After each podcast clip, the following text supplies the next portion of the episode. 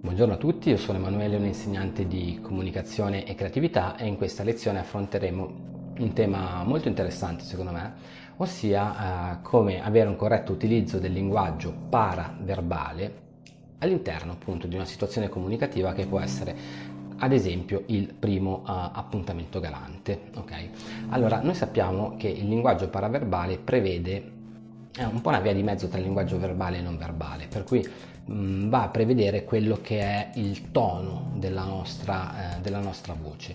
Voi sapete che potete usare diversi toni di voce per andare ovviamente a, a sottolineare ehm, diversi concetti in maniera completamente diversa l'uno dall'altro. Okay? Se io dico calmati, dai calmati, oppure calmati, chiaramente questo è il linguaggio paraverbale si dice la stessa cosa ma in maniera diversa. Allora, qual è il punto? Il punto è che durante eh, una situazione comunicativa tesa, perché eh, durante eh, un primo appuntamento chiaramente c'è un po' di tensione, qual è il rischio? È il rischio di andare a non azzeccare il tono del, della conversazione. Mi spiego meglio.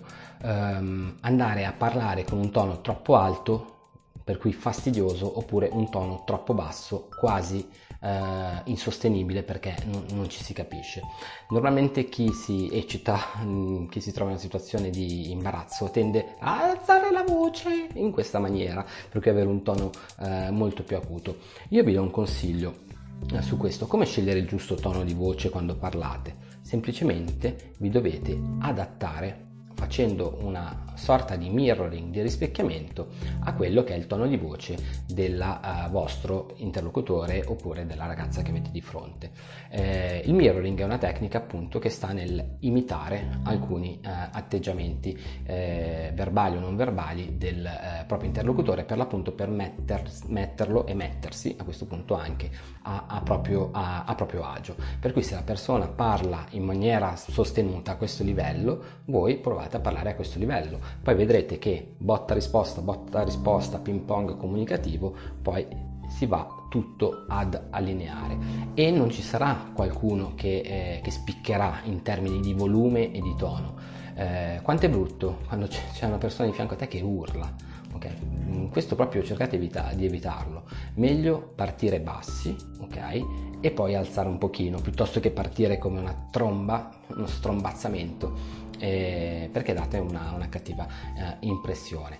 Chiaramente il tono di voce deve anche andare ad accompagnare quelli che sono i concetti, i pensieri e le parole, per cui anche l'utilizzo di una pausa al momento giusto, eh, l'abbassamento di un tono di voce nel momento in cui volete più attenzione, ecco questi sono tutti dettagli che dovreste eh, tenere in considerazione. Abbiamo parlato del linguaggio paraverbale, dunque il linguaggio legato al tono di voce, quello che il tono di voce va a comunicare all'altra persona. Io vi invito a avere il vostro tono di voce, ma allo stesso tempo di um, avere fermezza e sicurezza nel, nell'atto comunicativo, soprattutto uh, se si tratta di una prima conoscenza o comunque volete fare una bella impressione. Se non sapete dove, da dove partire, fate mirroring, per cui adattatevi a quello che è il tono del vostro interlocutore e adattatevi anche poi agli argomenti e anche al linguaggio non verbale volendo del vostro interlocutore per metterlo a suo agio ma soprattutto per mettere a proprio agio voi stessi. Io sono Emanuele, sono un insegnante di comunicazione emozionale di creatività, ho un sito jurassicacademy.it, mi potete contattare per una call assolutamente gratuita in cui posso uh, cercare di risolvere eh, quelli che possono essere i tuoi problemi di comunicazione. Se ti va lascia un commento e iscriviti al canale, ci vediamo alla prossima.